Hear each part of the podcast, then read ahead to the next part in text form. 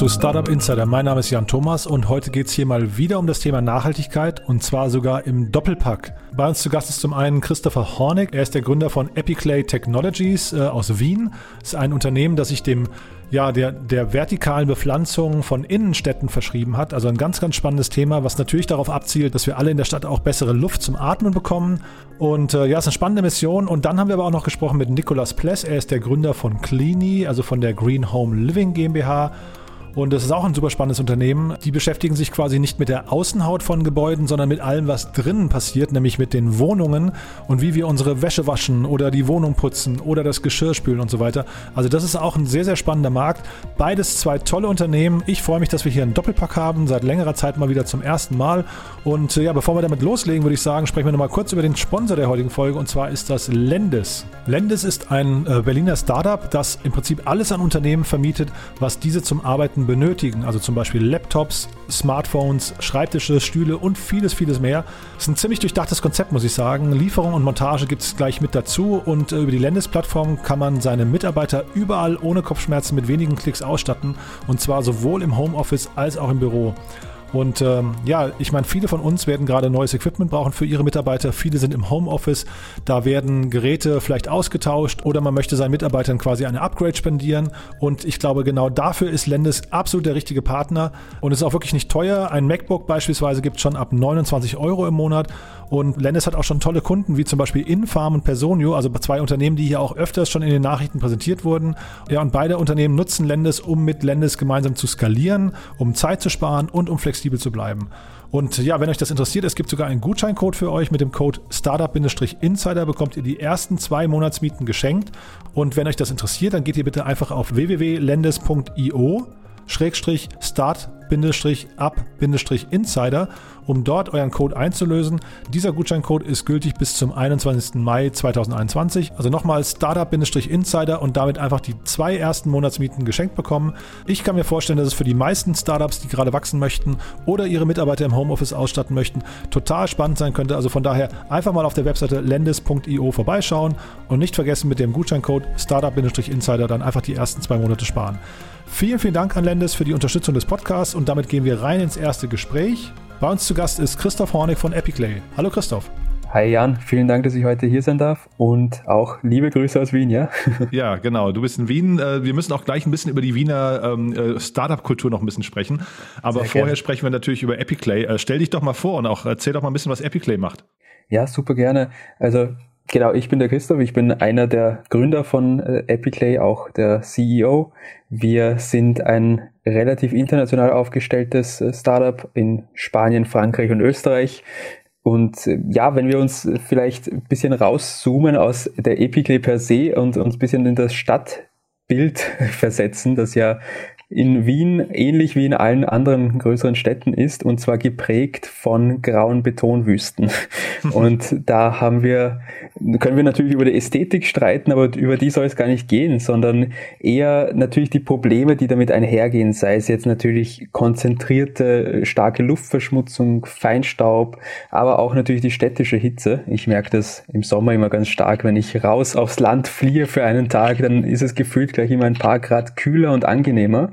Mhm. Und das ist ein grundsätzliches Problem in Städten natürlich. Und eine der effizientesten Möglichkeiten, um da entgegenzuwirken, sind natürlich die Bäume. Und da hat ja auch jetzt äh, letzte Woche, glaube ich, war das der Elon Musk im X-Prize gesagt, I like trees, it's a proven technology. Und wir sehen das ähnlich, nur haben wir halt leider im Stadtbild kaum Platz für Bäume und da freut man sich dann natürlich immer, wenn man irgendwie irgendwo in einem Stadtteil 50 Bäume, 100 Bäume pflanzt, aber natürlich brauchen wir viel, viel mehr, um den eben genannten Problemen entgegenwirken zu können.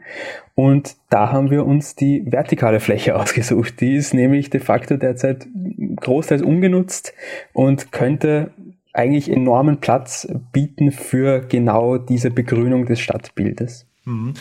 Das ist ein total spannender Ansatz, finde ich. Äh, wenn du jetzt mal so dir wünschen könntest, wie Städte der Zukunft aussehen, wie, äh, ne? also jetzt mal mhm. Integration von eurem Modell und so weiter, Bäume, äh, vertikale Pflanzen. Äh, beschreib mal ein bisschen, hol uns doch mal ab, was, wovon du dann träumst. Ja, super gerne. Also vielleicht wieder Beispiel Wien und äh, das schaut aber natürlich dann in die Größe skaliert in Berlin noch mehr so aus, in allen anderen großen Städten. Wien hat derzeit circa 500.000 Bäume im Stadtgebiet. Das ist schon relativ viel im internationalen Vergleich, mhm. aber gleichzeitig haben wir auf der Fassade 120 Millionen Quadratmeter an begrünbarer Fassadenfläche. Das hat auch uns erstmal umgehauen. Das ist eine enorme Zahl und enorm viele unter Anführungszeichen Bäume, die da auf der Fassade hängen könnten. Und so wünschen wir uns eigentlich auch das Stadtbild der Zukunft, dass man nicht quasi entweder in der Stadt wohnt oder die Natur genießen kann, sondern dass man wirklich auch vor seiner Haustüre diese Natur hat und das begrünte Stadtbild eben auch in Richtung Biodiversitätskrise vermeiden und diese Themen. Mhm. Und jetzt vielleicht euer Produkt, wie, wie genau sieht das aus? Genau. Also wir haben hier einen naturbasierten Ansatz. Das heißt, auch die Module, die den Platz für unsere Pflanzen bieten, sind ein Naturstoff. Natürlich haben wir hier auch viel an, und da vor allem Shoutout an unser Material Science Team in Barcelona, viel daran gearbeitet, um das op zu optimieren. Aber wir haben hier im Grunde könnte man sagen Tonmodule, auf denen dann die Pflanzen direkt und ohne Erde anwachsen. Und dieses ist natürlich auch 100% Circular Economy compliant, kein Plastik und hier heben wir uns eben vor allem durch diesen naturbasierten Ansatz ab, weil wir hier eine sehr, sehr, sehr wartungsarmes System schaffen können. Das heißt, wir brauchen keine konstante Bewässerung, brauchen keine Erde, kein Substrat und die Pflanzen müssen de facto im Großteil nicht einmal zurechtgeschnitten werden. Und genau damit wollen wir es eben schaffen, den Greenwall oder Fassadenbegrünungsmarkt weg von reinen Referenz- und Pilotprojekten hin zu einem System zu bringen, das ich wirklich in großem Stil einsetzen kann, um eben diesen Problemen der CO2-Reduktion, der ähm, städtischen Hitze entgegenwirken zu können. Wer sind denn deiner Meinung nach oder eurer Meinung nach die Verursacher des Problems? Also sind das dann hinterher die Architekten und die, ich weiß nicht, Immobilienentwickler, die relativ günstig bauen müssen und wollen? Oder sind es die Städte, die äh, falsche Vorgaben machen und falsche Anforderungen stellen? Oder also damit verbunden natürlich die Frage, wer ist hinterher der, der, mögliche Lösungshebel? Also wo, mit wem sprecht ihr über das Problem? Mhm. Ja, also es ist gar kein Blame Game, weil ich glaube, es war einfach über die letzten Jahrzehnte so, dass man Wohnraum schaffen musste im großen Stil. Es wohnt ja derzeit weltweit gesehen mehr als die Hälfte der Bevölkerung in Städten. Das ist eigentlich ein unheimlich großer Prozentsatz. Und äh, dementsprechend war es einfach wichtig, dass man hier diesen Wohnraum schaffen konnte. Und da geht es weniger darum, wer möchte da so günstig wie möglich sein, als äh, genau um dieses Problem der, der Bereitstellung von viel auch natürlich gewissen qualitativen ähm, Wohnraum. Aber wir sehen auch jetzt, dass Städte vor allem und da ist Wien auch stark, aber genauso Frankfurt, Berlin sehr stark fördern einerseits hier die Begrünung der Fassaden und damit auch es schaffen, die Fassadenbegrünung zu einem Punkt zu bringen, wo sie auch für den Immobilienentwickler, der natürlich auf den Quadratmeterpreis schauen muss, rentabel wird, vor allem mit den langfristigen Vorteilen der thermischen Isolierung, Energieeffizienzsteigerung, all diese Sachen. Andererseits sind es natürlich auch eher die Vorreiter, kann man fast sagen, auf architektonischer Ebene, aber auch wirklich die ja, Immobilienentwickler, die sagen, wir wollen wirklich nachhaltige Bauweise implementieren, wir wollen da eine Vorreiterrolle annehmen und das wird auch vom Markt geschätzt und dementsprechend auch honoriert. Ja, wobei du dann natürlich ein bisschen voraussetzt, dass es Überzeugungstäter sind, ne? Weil ich mhm. sag mal, aus reinen Kosten verstehe ich schon richtig, ihr bietet keinen Kostenvorteil, sondern im Gegenteil, es ist für den Immobilienentwickler eigentlich eine Zusatzkosten, sind, sind Zusatzkosten, die da entstehen, ne? Ja, also man muss sich das so vorstellen, wir sind derzeit quasi die zweite Haut, wir sind die grüne ja. Lunge für, für die vor allem Bestandsgebäude, aber auch Neubauten. Wir können beide bedienen. Aha. Und ähm, da ist es natürlich so, dass wir jetzt mit einer reinen Putzfassade zum Beispiel nicht konkurrieren können in der, im Anschaffungspreis, das ist klar. Mhm. Aber gleichzeitig ist es so, dass wir langfristig natürlich uns auch rechnen, weil wir eben Energieeffizienz steigern, wir ersparen durch den kühlen Effekt auch eine Klimaanlage und all diese Themen. Also es ist nicht nur ein ich möchte was Grünes machen, ein Umweltthema, sondern es ist wirklich auch tatsächlich dann in funktionalen Benefits wiedergespiegelt. Ah ja, ich verstehe, okay, weil ich hätte jetzt gefragt, ob denn die Bewohner auch tatsächlich was davon haben oder ob es dann hinterher nur die, die Anwohner sind hinterher, ne? also die Leute, die quasi drumherum wohnen, weil so müsste man ja wahrscheinlich auch auf die Kostenverteilung hinterher schauen. Genau, richtig. Also es ist tatsächlich auch so, dass es sich dann in den Betriebskosten widerspiegelt und all diese Themen. Und mhm. natürlich sind es vielfältige Vorteile je nach Use Case, je nach Szenario. Also wir bedienen ja nicht nur die Außenfassade, sondern auch die Innenwand. Äh, mhm. Da denkt man natürlich dann eher an Büros, Hotels. Und gerade im Büro ist es natürlich auch so, dass ich wirklich spürbare Vorteile im Bereich der Mental und Physical Wellbeing quasi schaffe. Also das Wohlbefinden, das sich dann natürlich auch in der Arbeitsleistung, Effizienz und eben auch Krankheitstagen widerspiegelt. Mhm. Wir haben ja eben schon ein bisschen über die Kosten gesprochen, mhm. beziehungsweise haben es angerissen. Mit welchen Kosten muss denn jemand rechnen, der jetzt ein, ich sag mal, normales Mehrfamilienhaus baut und äh, dann sagt, ich hätte gerne eine grüne Fassade? Mhm. Ja, das ist natürlich äh, zu einem großen Teil auch abhängig von der Bepflanzung, vom Use Case. Das äh, lässt sich pauschal schwer sagen. Wir sind da aber, ich sage mal, im guten Mittelfeld der bestehenden Fassadenbegrünungslösungen, gleichzeitig aber eben durch diese geringen Wartungskosten de facto über die Lebensdauer gesehen äh, relativ günstig angesiedelt. Mhm, aber trotzdem gibt doch mal ein Preisgefühl, weil ich habe überhaupt keine Ahnung davon, muss ich ganz mhm. ehrlich sagen. Also sind das Quadratmeterpreise äh, oder also es ist klar, wir reden über ein Spektrum hinterher. Mhm. Ne? Ihr könnt jetzt nicht äh, individuell äh, Angebote abgeben, aber ab welcher Größenordnung geht das los? Mit was muss ich denn ungefähr rechnen? Ja, gerne. Also wir sind jetzt bei der durchschnittlichen Fassade sind wir jetzt nicht ganz unten im, im Preisspektrum, aber auch nicht ganz oben bei der, sage ich mal, Luxusausstattung. Da sind wir bei circa 700 Euro, 750 Euro auf den Quadratmeter gerechnet. Äh, wenn man das vergleicht mit einer Glasfassade, sind wir bei rund 1000, 1100 Euro pro Quadratmeter. Das heißt, wir sind da in natürlich gewissen Zahlen, aber die quasi in der Baubranche einfach mit einhergehen. Hm. Und wie ist denn der Zuspruch vom Markt? Also wie schwierig ist das jetzt, das Ganze an den Mann zu bringen?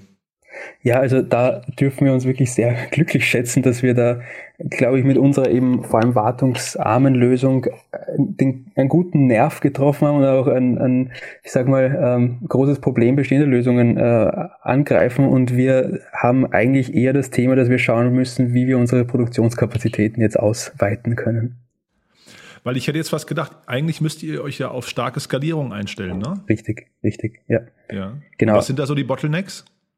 Genau, also es ist natürlich so, dass man nicht von Anfang an auf 100 Fassaden äh, sein möchte und dann quasi die kleinen Fehler auf vielen Fassaden machen möchte. Das heißt, wir sind jetzt bewusst quasi mit einigen Haupt, äh, ausgewählten Hauptpartnern hier in, in den Projekten, aber in der Skalierung ist es dann tatsächlich so, dass wir jetzt schon schauen müssen, wie wir dann in, der, in die Produktionskapazitäten reinkommen, weil es auch einfach einerseits ein globales Problem ist, aber eben auch eine Lösung, die von Anfang an so gedacht wurde, dass sie de facto überall global auch eingesetzt werden kann. Aber in welcher Geschwindigkeit könnt ihr jetzt skalieren? Weil ich frage mich gerade, ob ihr hinterher vielleicht sogar große Partner braucht, die euch helfen, sowohl beim Vertrieb als auch bei der Produktion. Mhm. Genau, also grundsätzlich wir partnern jetzt schon auf Produktions- und Ausführungsseite mit wirklich sehr guten, großen Partnern. Unser ähm, ja, ausführender Partner, der beispielsweise das British Museum in London gebaut hat, äh, geplant hat, das äh, auch Axel Springer Gebäude in Berlin, das ist ja bei euch noch näher. Ähm, und da war es uns wirklich wichtig, von Anfang an mit sehr guten Partnern zu arbeiten, die einerseits natürlich hundertprozentig auf Qualität setzen, aber vor allem eben auch große, vor großen Projekten nicht zurückschrecken und da schon die Erfahrung haben. Mhm. Und ja, es ist natürlich auch so, dass wir uns IP-seitig sehr früh sehr gut aufgestellt haben, damit wir hier, und das kam auch sehr früh schon bei uns rein, ähm, Möglichkeiten haben, in Licensing und Vertriebspartnerschaftsmodelle zu gehen. Da mhm. sind wir natürlich auch jetzt schon in ersten Gesprächen, wobei natürlich der erste Weg ist, die eigene Erfahrung zu sammeln. Hm. Ihr seid ja noch ein recht junges Team, ne? Ich habe gesehen, ihr habt noch keine Investoren an Bord, ne? Das ist richtig. Wir haben bis dato gebootstrapped, das klassische Hard Work und, und ähm, ja, äh, da selbst den Weg bislang gegangen. Friends and Family natürlich auch äh, am Start, very appreciated, äh, sind jetzt aber quasi mitten in der Aufsetzung unserer ersten Convertible Finanzierungsrunde die Series A planen wir derzeit so in rund zwölf Monaten. Hm. Ja, hoffentlich dann mit dem X-Prize von Maskenrücken. ne? genau. Ja. genau, äh, aber was ich eben wissen wollte, ihr seid ein junges Team und ihr seid auch sehr international aufgestellt. Wie habt ihr euch denn gefunden? Was war denn überhaupt so der Antrieb? Erzählt doch vielleicht noch mal ein bisschen über die Entstehungsgeschichte. Ja, sehr gerne. Das ist wirklich, glaube ich, ein spannendes Asset auch jetzt allein für mich, da lernen zu dürfen von, von meinen Co-Foundern äh, und Founderinnen. Äh, wir sind in Spanien, Frankreich und Österreich ansässig im Founding-Team. Wir haben uns tatsächlich über ein EU-Erasmus-Projekt äh, kennengelernt. Die ähm, Architekten Sumit und Mauricio, die in Barcelona sitzen, aber sind eigentlich Mexikaner und Inder, die schon davor eben an einer Lösung der vertikalen Begrünung getüftelt haben.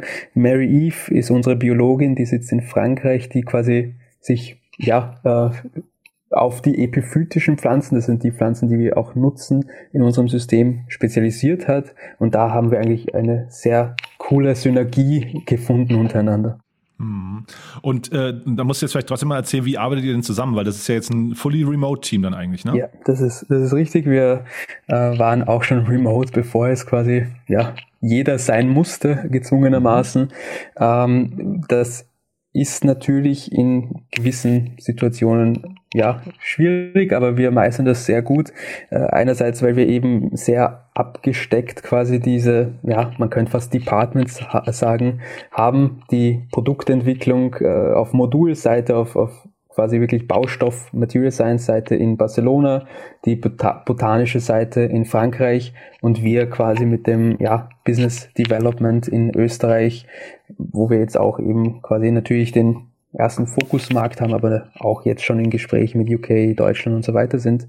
Und das funktioniert eigentlich sehr gut. Also die Abstimmung da ist, ist wirklich super einfach, weil wir alle quasi diesen Drive durch die Mission haben, einfach diese Vision, dass wir hier nachhaltig einen Beitrag zur Begrünung und äh, ja, äh, der Städte und dem Klimaschutz quasi leisten dürfen. Mhm. Nee, finde ich, finde ich super spannend, kann ich auch nachvollziehen, dass es inhaltlich total einfach ist, aber vielleicht nochmal, weil das ein relativ besonderer Case ist bei mhm. euch. Ähm, wie läuft denn dann hinterher das Thema Vertrauen und auch zum Beispiel Verträge? Wie macht ihr das denn? Mhm. Genau, also wir sind grundsätzlich natürlich alle Founder, also äh, dementsprechend auch Equity beteiligt. Ähm, das Vertrauen läuft insofern sehr gut, weil wir einfach alle so dahinter sind, dass wir eigentlich eher overdelivern wollen, als jetzt irgendwie ähm, zu wenig machen, sage ich mal. Also es ist wirklich jeder mit, ich sage mal, Herz und Seele dabei. Mhm. Ähm, und dementsprechend haben wir da wirklich einen sehr flüssigen und, und sehr gut laufenden Arbeitsablauf. Und es ist eigentlich, als würden wir alle im selben Büro sitzen, nur halt äh, ein paar hundert und tausend Kilometer entfernt voneinander. Aha, na sehr spannend, ja. Ähm, dann gib doch nochmal einen kurzen Ausblick. Wie geht es denn weiter bei euch jetzt? Ich habe gesehen, ihr habt eine ganze Reihe an Wettbewerben schon gewonnen oder wart bei, bei manchen zumindest in der Endausscheidung und so weiter. Mhm. Ähm, das ist ja erstmal großartig. Ist das ein Weg für euch, der, der relevant ist, auch für die Zukunft? Ja, also äh, das war auch natürlich ein bisschen so der, ich sag mal, Bootstrapping-Weg. Äh, jetzt, äh, das, das eins der großen Themen war der University Startup World Cup, den wir gewinnen durften, ähm, der uns natürlich einerseits auch international ein bisschen positioniert hat, der uns aber natürlich auch da ähm, wieder Know-how und ja auch äh, in gewissen Bereich finanzielle Zuschüsse gegeben hat. Aber das ist natürlich jetzt langsam diese Übergangsphase von, klar, nimmt man einen X, versucht man einen X-Price mitzunehmen, aber ähm, 100 Millionen, ne, glaube ich, oder? aufgeteilt auf äh, mehrere Gewinner, ja. Ah, ja. Aber äh, natürlich sind das Themen, die uns auch irgendwie ähm, dann nochmal im Team anregen und wo man wieder einen unterschiedlichen Blickwinkel kriegt und man hat in jeder Challenge, in jedem Wettbewerb irgendwie so die unterschiedlichen Lenses, die unterschiedlichen Blickwinkel der Jury, die, die einem auch helfen. Aber jetzt ist natürlich auch so ein bisschen die Übergangsphase, gerade dann mit dem Convertible in Richtung äh, Formalisierung und es geht dann natürlich äh, im Endeffekt um Bottomline, um, um Sales und auf der einen Seite und eben die Product Development zu einem gewissen Grad auch noch. Mhm. Das heißt, äh, wenn sich jetzt Partner bei euch melden möchten oder Kunden, äh, welche, welche schweben dir davor? Wer soll sich am besten, äh, wer soll sich am besten bei euch melden? Genau, also wir machen viel mit ähm, einerseits Städten und Gemeinden, weil hier natürlich der allein von Umweltfaktor-Sicht der, der Drive da ist und man ähm, nicht nur quasi auf die funktionale Ebene schauen muss. Ähm, da machen wir viel. Wir machen aber auch viel eben mit ja, Konzernen, die hier ihre Geländen, Betriebsgeländen äh, begrünen wollen, ähm, sowohl im Innen- als auch im Außenbereich. Und wer bei uns natürlich immer quasi die Netzwerkpartner, nennen wir sie quasi, sind, sind die Architekten, weil man da natürlich nicht sofort einen, äh, ein Projekt gemeinsam hat. Das, das äh, kommt vielleicht dann im Laufe der Zeit unter, da, wenn man weiß, okay, da könnte eine grüne Fassade gut dazu passen. Aber da freuen wir uns auch immer über den Austausch, weil man hier wirklich sehr, sehr viel auch in jedem Gespräch mitnehmen darf. Mhm. Und dann sagt er noch mal kurz was zu ähm, Außen versus Innen. Also mhm. was hat man denn innen? Also wir haben jetzt relativ viel über mhm. Außen gesprochen. Wie läuft das denn innen ab? Welche Preise sind das die gleichen Preise hinterher, gleiche Preisdimensionen und äh, mit welchem Aufwand habe ich da zu rechnen? Mhm. Genau, also wir haben ähm, den Vorteil im Außenbereich natürlich, dass wir äh, nicht nur dem Hausbesitzer, Besitzerin was Gutes tun, sage ich mal, äh, im, im Punkto eben verbessertes Innenraumklima, sondern weil, dass wir einfach wirklich zu, zu gesam zum gesamten Stadtklima einen positiven Beitrag leisten. Das ist natürlich auch für viele private Hausbesitzer oder, oder Immobilienentwickler ein, ein wichtiger Faktor, den sie einfach verfolgen möchten. Im Innenbereich haben wir einfach das Thema eben Innenraumklima. Man muss ja auch sehen, dass oft die Innenraumluftverschmutzung deutlich höher ist als im Außenbereich. Das ist gar nicht so irrelevant. Innenraum auch ähm, das Thema Luftfeuchtigkeit, weil man natürlich jetzt gerade in diesen Zeiten, wenn wir dann alle zurück ins Office wollen und uns natürlich auch vielleicht aufs Großraumbüro freuen, hat man oft auch das Thema, dass einfach die Luftfeuchtigkeit zu gering ist und das natürlich die Virenverbreitung gut tut, sag ich mal. Und da können mhm. eben auch äh, Begrünung kann da helfen, einfach ein angenehmeres Klima zu schaffen und einfach auch nachgewiesen, dass man wirklich sowohl auf der mentalen, aber auch der physischen Seite das Wohlbefinden wirklich steigert. Und ich glaube, es geht ja auch viel mittlerweile, dass man wirklich einen sehr guten Arbeitsplatz schafft, nicht nur einen brauchbaren, äh, zweckmäßigen Arbeitsplatz, sondern dass es auch wirklich einfach darum geht, dass man hier ein angenehmes äh, Arbeitsklima schafft für die, für die Mitarbeiter und Mitarbeiterinnen. Super. Cool, Christoph. Also klingt sehr, sehr spannend, was ihr macht. Ähm, ist natürlich jetzt noch ein sehr frühes Stadium, mhm. aber äh, klingt so, als habt ihr, weil du sagst ja, ihr seid missionsgetrieben, ähm, als habt ihr da auch irgendwie den Elan, das groß zu machen. Ähm, wie kann man euch denn noch unterstützen? Definitiv. Also uns geht es wirklich darum, dass wir da äh, einen großen Impact leisten können und das, das wollen wir auch dementsprechend vorantreiben. Wir haben einerseits natürlich, wie gesagt, die, das Thema Nachfrage und da sind wir natürlich auch äh, wirklich froh, dass wir da mittlerweile auch ganz gut dabei sind und da wirklich schauen müssen, dass wir da auch produktionsseitig äh, das, das hinkriegen. Das andere Thema ist natürlich der, der Convertible Node, wo wir uns natürlich über auch Anfragen freuen. Wir, wir sind da jetzt mitten in der Vorbereitung, aber genau das sind so die, die Themen. Teamseitig ist, ist, sind wir da gut aufgestellt, breit aufgestellt und mhm. äh, freuen uns über die nächsten Schritte natürlich sehr. Super.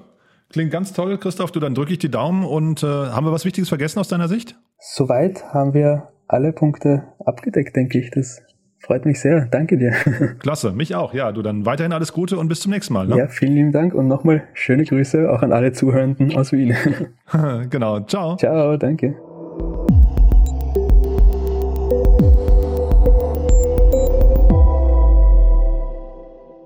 Ja, so viel also zu Christoph Hornig von Epiclay und wir machen direkt weiter mit Nicolas Pless. Ich habe es angekündigt. Er ist von Clini, ein super spannendes Unternehmen hier aus Berlin. Schön, dass du da bist, Nicolas. Herzlich willkommen im Podcast. Hallo Jan, ich grüße dich. Ja, ich grüße dich auch, du. Äh, heute geht es wieder um das Thema Nachhaltigkeit und da habt ihr ein spannendes Produkt, das, ähm, oder eine, man kann sagen, eine Produktfamilie eigentlich schon, die momentan so ziemlich on vogue ist. Ne? Vielleicht kannst du dich mal vorstellen, erzählen, was ihr macht. Ja, vielen Dank. Ähm, genau, ich bin Nikolas, ähm, Mitgründer von Clini. Ähm, wir machen Reinigungstabletten. Ähm, kann man sich vorstellen wie eine kleine Brausetablette, die man einfach in ähm, eine Flasche schmeißt und nach kurzer Auflösezeit ein vollwertiges Reinigungsmittel zur Verfügung hat. Ähm, du hast schon gesagt, es ist ein bisschen on vogue, ja, man, man liest in letzter Zeit viel darüber. Ich denke, wir sind ja auf einem, auf einem guten Weg, eine ganze Industrie umzukrempeln ähm, und äh, mit unserer Win-Win-Win-Lösung dem Endkunden was Gutes anzubieten. Ja, ich hatte vor kurzem die Gründer von Everdrop äh, bei uns zu Gast im täglichen Podcast und da habe ich mich irgendwie da schon gefragt, warum das Thema jetzt plötzlich so, so, so durchstartet und nicht irgendwie schon seit 20 Jahren da ist. Ja, ist eine gute Frage. Ich glaube, es hat auch ähm, viel zu tun mit dem gesellschaftlichen ähm, Status, an dem wir uns jetzt gerade befinden. Vor 20 Jahren war das Thema Nachhaltigkeit in meinen Augen einfach noch nicht so, nicht so in der Gesellschaft verankert. Und jetzt merken, ich glaube, durch, durch verschiedene Generationen auch hinweg die Leute, ähm, dass ein Umdenken erforderlich ist, dass dieses Umdenken auch mit den kleinen Aktionen im, im Alltag startet. Dementsprechend haben wir eine Lösung, die ja, dem, für den Kunden auch keine, keine große Umstellung ähm, aufzwingt, sondern er hat einfach ein kleineres Produkt, ein anderes Produkt, ja, was er aber letztlich genauso äh, nutzen kann, wie er es ähm, von früher, sage ich mal, kennt.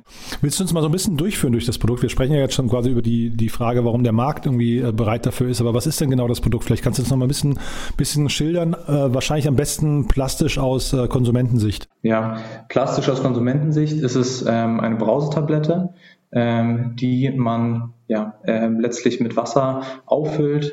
Ähm, oder anders, es ist eine Brausetablette, die man in ein mit Wasser gefülltes Gefäß tut, ähm, die sich nach kurzer Auflösezeit in ein wirklich vollwertiges Reinigungsmittel wandelt, äh, mit dem der Kunde dann ganz normal seine Haushaltsreinigung ähm, vornehmen kann. Ähm, ja, letztlich damit sind wir gestartet. Äh, mittlerweile haben wir unser Produktportfolio auch etwas erweitert. Ähm, alles mit dem großen Ziel, den ähm, persönlichen Haushalt ähm, komplett plastikfrei gestalten zu können. Mhm. Und für mich als Anwender, ähm, mit welchen Mehrkosten muss ich dabei rechnen?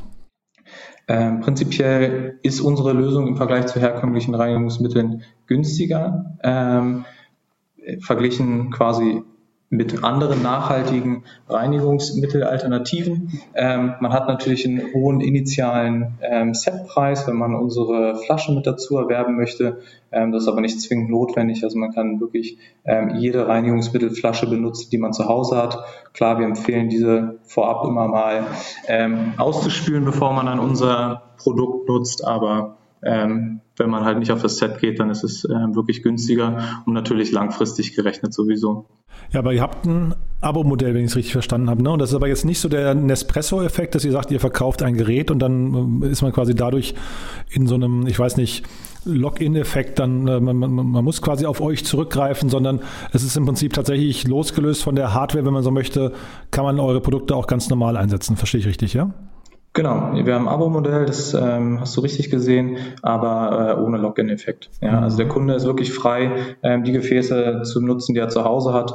Ähm, da möchten wir niemandem etwas vorschreiben. Mhm.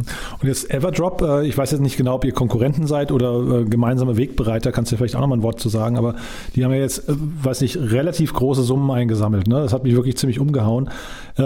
Seht ihr euch auf einem ähnlichen Kurs?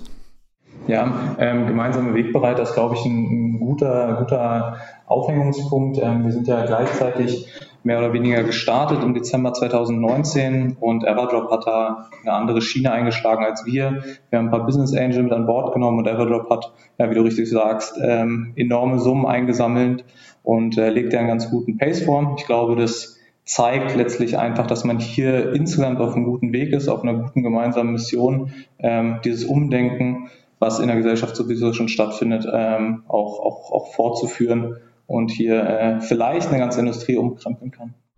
Mhm. Aber wenn du jetzt sagst, Everdrop hat, schlägt einen anderen Weg ein als ihr, hat aber sehr viel Kapital aufgenommen, du siehst nicht, dass es hinterher ein Kapitalspiel wird. Ähm, ich glaube, dafür kann man sich letztlich den ähm, Reinigungsmittelmarkt als solchen anschauen, ähm, wie viele ähm, hundert und tausend verschiedene Marken es in dem Bereich gibt. Wir haben gemeinsam eine neue Kategorie eröffnet und ähm, sie rennen sehr schnell los. Aber ich bin nicht der Meinung, dass es halt hier nur Platz für einen Spieler gibt. Hm. Nee, also nicht zwangsläufig nur, nur Platz für einen Spieler, aber die Frage ist ja hinterher, was macht Everdrop mit dem Geld, was ihr jetzt vielleicht nicht so schnell machen könntet? Ja, letztlich, ähm, da müsstest du Everdrop natürlich fragen. Ähm, ich denke, man sieht hier den klassischen Marketing Case. Ja, ähm, viel wird in, in Performance, in Influencer investiert. Das macht natürlich ähm, viel her und äh, zeigt sich natürlich auch in den Followerzahlen und Co.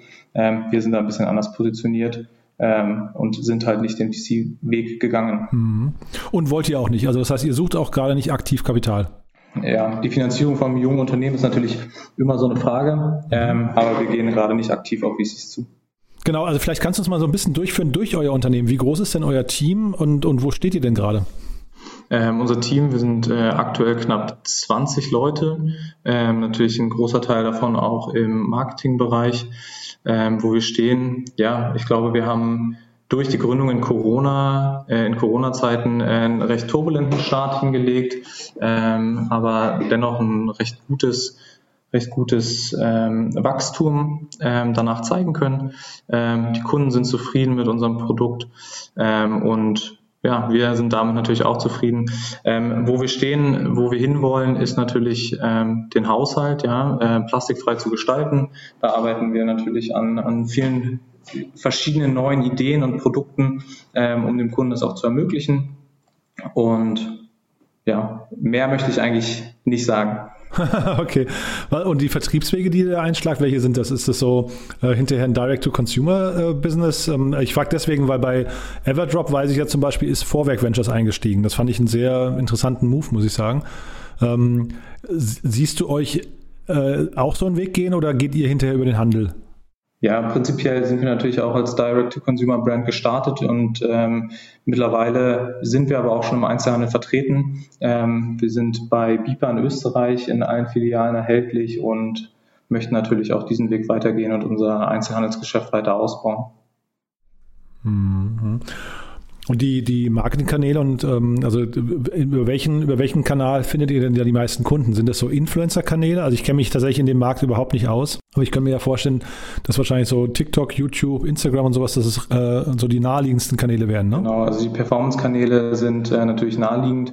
Ähm, wir sehen uns ja auch so ein bisschen als Lifestyle-Produkt.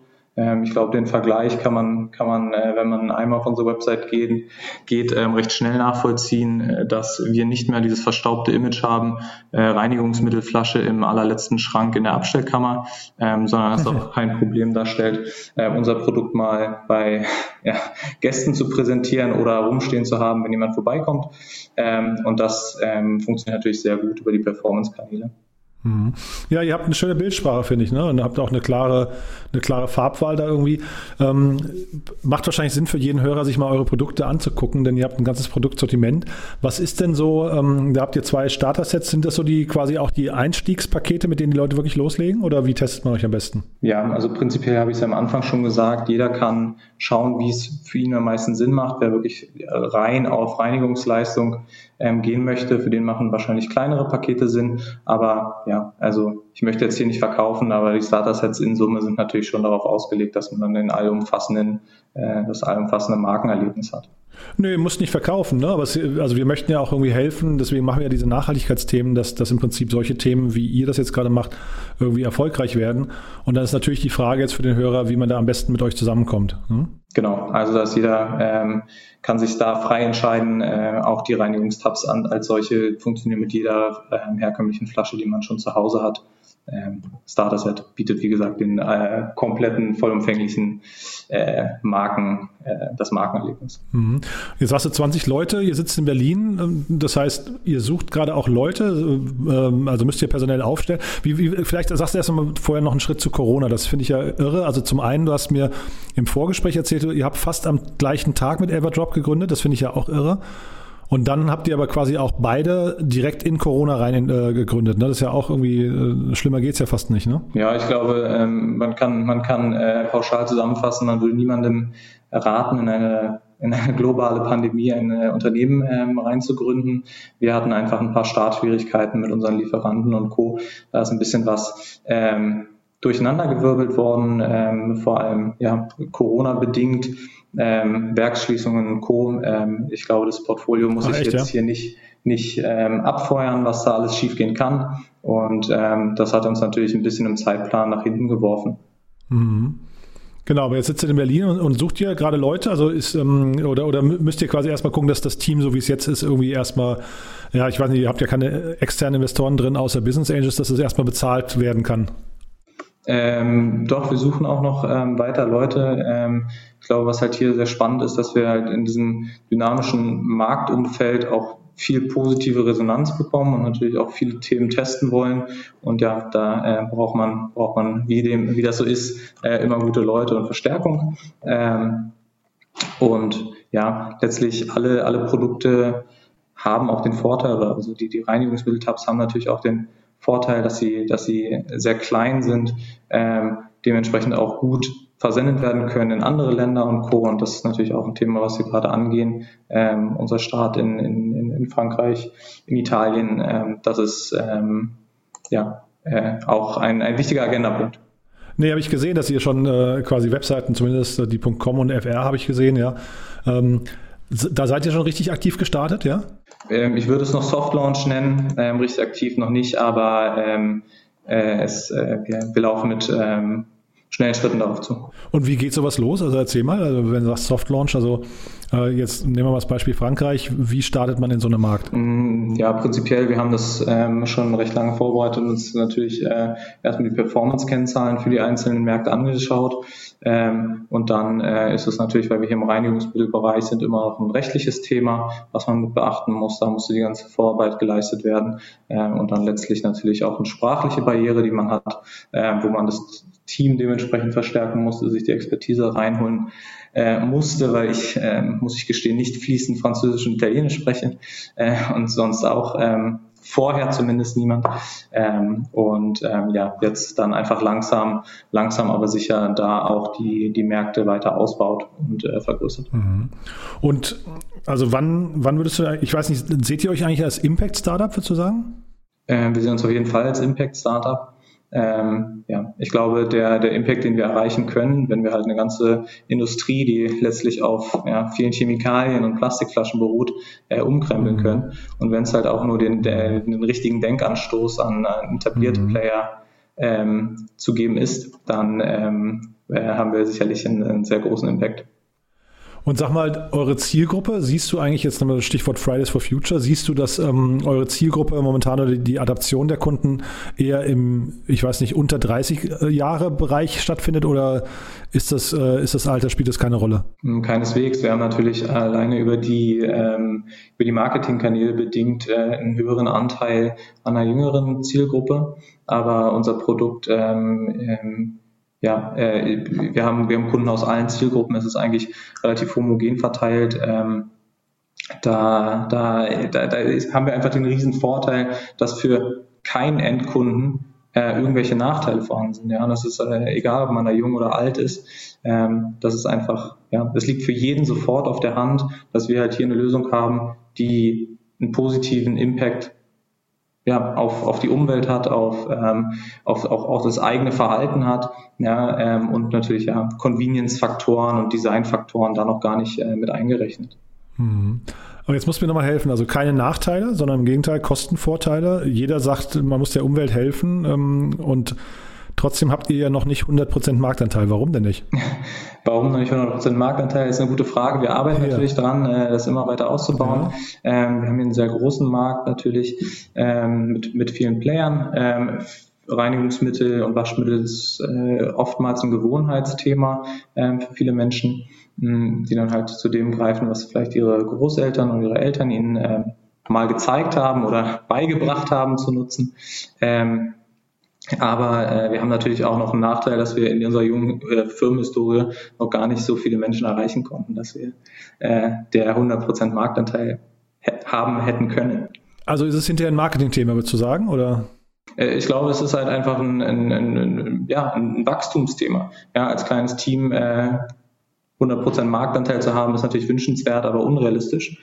So, wir arbeiten daran, ähm, hier die Leute da aufzuklären, ähm, versuchen auch über unseren Instagram-Kanal ähm, den Leuten viel Wissen mitzugeben über das ganze Thema, ähm, Aufmerksamkeit zu schaffen, Aufmerksamkeit zu generieren über die Problematik, die man eigentlich im Alltag hat. Und die ist nicht immer nur per se das böse Plastik, sondern es geht auch ähm, in, zu, zu anderen Themen über wie ja, äh, CO2-Emissionen und Co. und einfach kleine Steps, die man im Alltag machen kann. Ähm, und ja, also da, da sind wir auf einem guten Weg, glaube ich, die Leute ähm, das Wissen zu vermitteln, um dann für sich selbst die Entscheidung zu treffen, ob so eine Lösung wie unsere Sinn macht oder eben nicht. Mhm. Und was würdest du sagen, wann ist der Moment, dass die ganz Großen, also die, ich weiß nicht, Procter Gamble's, Unilevers, äh, ich weiß gar nicht, wer da in dem Markt alles so aktiv ist, wann wachen die auf und sagen, wir, wir bringen jetzt quasi genau, wir adaptieren jetzt, ihr habt jetzt die perfekte Blaupause geliefert und wir adaptieren die jetzt eins zu eins und überrollen den Markt? Ja, das, ähm, das ist eine sehr, sehr gute Frage. Ähm, da würde ich mich freuen, wenn du die Antwort darauf hast, dass du sie äh, mir dann äh, rüberschiebst, aber äh, das, das kann ich nicht sagen. Nee, aber ist das, ist das eine Sorge für dich? Also wie gesagt, deswegen habe ich vorhin nach Impact gefragt, weil Impact-Startups, die verstehe ich immer so, denen geht es um die Mission und Hauptsache man, man erreicht das Ziel und der Weg oder wer hinterher das Ziel erreicht, wenn da jetzt, weiß nicht, zehn Ecosias im Markt wären, Hauptsache man hat hinterher quasi Google geschlagen. Das ist so ein bisschen die, die äh, Idee dahinter, glaube ich. Und das wäre ja bei, bei euch eigentlich auch so, ne? Also hast du Angst vor den großen Playern? Also würde ich das wurmen? Das würde mich nicht wurmen. Also wir sehen es ja jetzt schon, dass halt ähm, immer mehr Awareness auf das Thema kommt. Das war klar. Ähm, wir haben eine super Lösung und äh, dementsprechend äh, stehen wir dem ganzen Thema recht entspannt entgegen. Mhm. Also selbstbewusst und entspannt. Aber das wäre wahrscheinlich auch total cool. Äh, vielleicht kannst du das mal durchspielen. Hast, hast du vielleicht auch schon, wenn jetzt so ein großer Player bei dir anrufen würde, ne? Äh, ist auch alles schon passiert. Ähm, bisher passiert, nichts, ja? nichts äh, Spruchreifes da rausgekommen. Ja. Das ist natürlich ein Abklopfen ähm, auf verschiedenen Ebenen. Ja, Okay, aber das ist ja natürlich sehr spannend, ja. Und das heißt, seid ihr für einen Strategen jetzt gerade schon ein Investment, eine Investmentoption oder geht es da sogar schon um Übernahmen, würdest du sagen? Nee, also gar nichts in der Richtung. Das war jetzt vielleicht ein bisschen falsch formuliert. Ähm, eher auch äh, Thema äh, TAP-Prinzip, also auf, auf dem Low-Level. Da geht es nicht Richtung strategische Übernahme oder ähnliches. Ja, würde das total Sinn machen jetzt gerade, oder? Also jetzt seid ihr wahrscheinlich noch auf dem Level, wenn du sagst, ihr habt noch keine weiteren Investoren drin als Business Angels und ihr habt schon den ersten Proof und du hast ja vorhin gesagt, auch zufriedene Kunden, ja, dann also wäre doch eigentlich so ein Proctor oder so. Ich meine, wahrscheinlich ist das jetzt der Feind, wahrscheinlich darf der auch nicht bei euch investieren, rein moralisch, aber ähm, eigentlich wäre das doch wünschenswert, ne? Nee, eigentlich nicht. Also mit dem Gedanken mhm. spielen wir gerade nicht. Ah ja, na spannend. Und sag mal, du hast vorhin ja gesagt, äh, zufriedene Kunden habe ich mir aufgeschrieben. Wie, wie bemesst ihr das, dieses, äh, diese Kundenzufriedenheit? Ja, also prinzipiell gibt es ja ähm, einfach für, für Reinigungsmittel natürlich, kann man die gegeneinander äh, benchmarken. Das machen wir natürlich regelmäßig, um uns halt hier auch anzuschauen, ähm, wie wir selber im Markt abschneiden. Ähm, ansonsten über die klassischen ähm, öffentlich zugänglichen äh, Kanäle, die ja, wie, wie Trusted Shops, ähm, Google-Rezensionen und Co. Und letztlich als D2C-Brand hat man ja immer den riesen Vorteil, dass man den direkten Kundenkontakt hat und da ähm, hunderte, hunderte Kundeninteraktionen pro Tag im, im Tagesgeschäft schon hat. Mhm. Ja, wollte ich fragen, ob das quasi, also ob so, ich weiß nicht, E-Mail-Marketing, Net Promoter Score, ob das alles so Themen sind, mit denen ihr euch schon beschäftigt. Also ob, ob quasi ein Teil eures Teams, vielleicht kannst du noch mal erzählen, wie das strukturiert ist, weil ob dann quasi Online-Marketing und ich habe auch äh, mich gefragt, ob ihr zum Beispiel die Logistik, ob ihr das in-house macht. Ähm, sind das so Themen, wo ihr quasi eigene Personen für eingestellt habt oder äh, versucht ihr alles outzusourcen? Nee, ähm, Thema Logistik ähm, haben wir outgesourced. Ähm, da haben wir kein eigenes Lager, da arbeiten wir mit einem Fulfillment-Partner zusammen. Ähm, denke, hatte, hat man auch schon, auch schon oft gesehen bei Startups unserer Größe. Ähm, Total, ja, ja. Themen ähm, E-Mail-Marketing, ähm, Net Promoter Scores. Ja, da haben wir auch intern äh, Leute, die sich damit beschäftigen, quasi die Kundenzufriedenheit zu messen und natürlich auch weiter zu verbessern. Super. Ja, also klingt nach einem echt tollen Produkt, muss ich sagen. toller Markt, in dem ihr unterwegs seid. Ähm, haben wir denn aus deiner Sicht jetzt was Wichtiges vergessen? Also vielleicht, wenn du magst, kannst du noch mal erzählen, wen ihr sucht, äh, wie man, also wir haben ja schon über das äh, Startup-Kit Startup gesprochen, das heißt, da ist klar, wie man euch testen soll, aber äh, wer soll sich denn vielleicht noch bei euch melden? Und, und also jetzt mal von Mitarbeitern angefangen, die ihr sucht, aber hin auch vielleicht zu Kooperationspartnern oder so? Ja, bei Ko Kooperationspartnern fange ich mal mit an, ist natürlich für uns ähm, spannend. Ähm, eigentlich jede, jede Firma, jeder Partner, der Lust hat, ähm, quasi ein nachhaltiges neues Produkt mit in sein Portfolio aufzunehmen.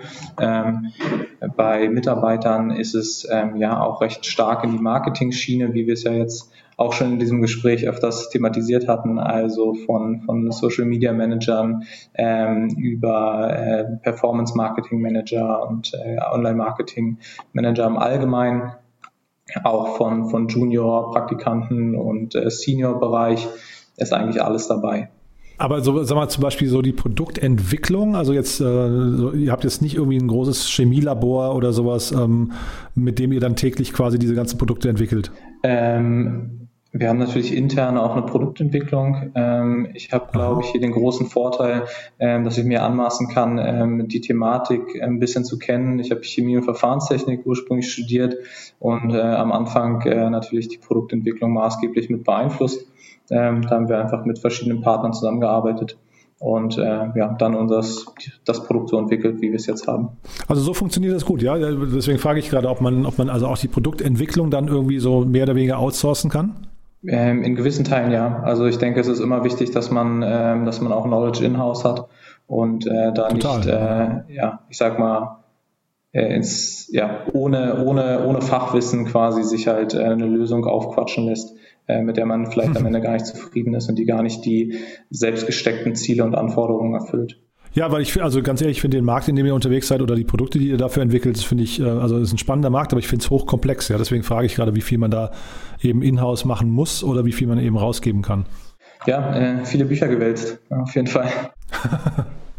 ja. Nee, sehr spannend, du.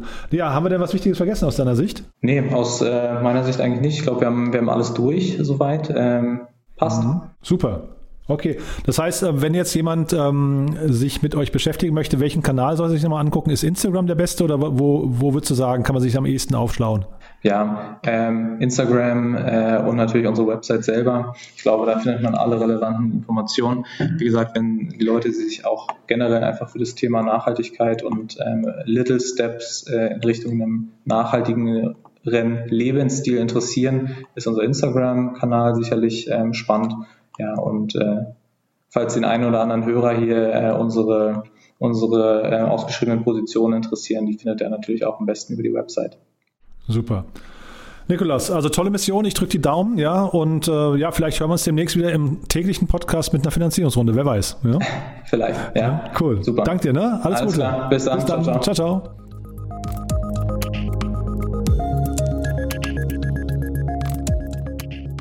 Und damit sind wir durch für heute. Das war Nikolas Pless von Cleany und davor, wie gesagt, Christoph Hornig von Epiclay. Zwei super spannende Unternehmen, finde ich. Guckt sie euch beide mal an. Mich haben sie auf jeden Fall beide total überzeugt. Ich hoffe euch auch. Und äh, was euch hoffentlich auch überzeugt hat, ist unser Partner der heutigen Sendung, nämlich Lendes.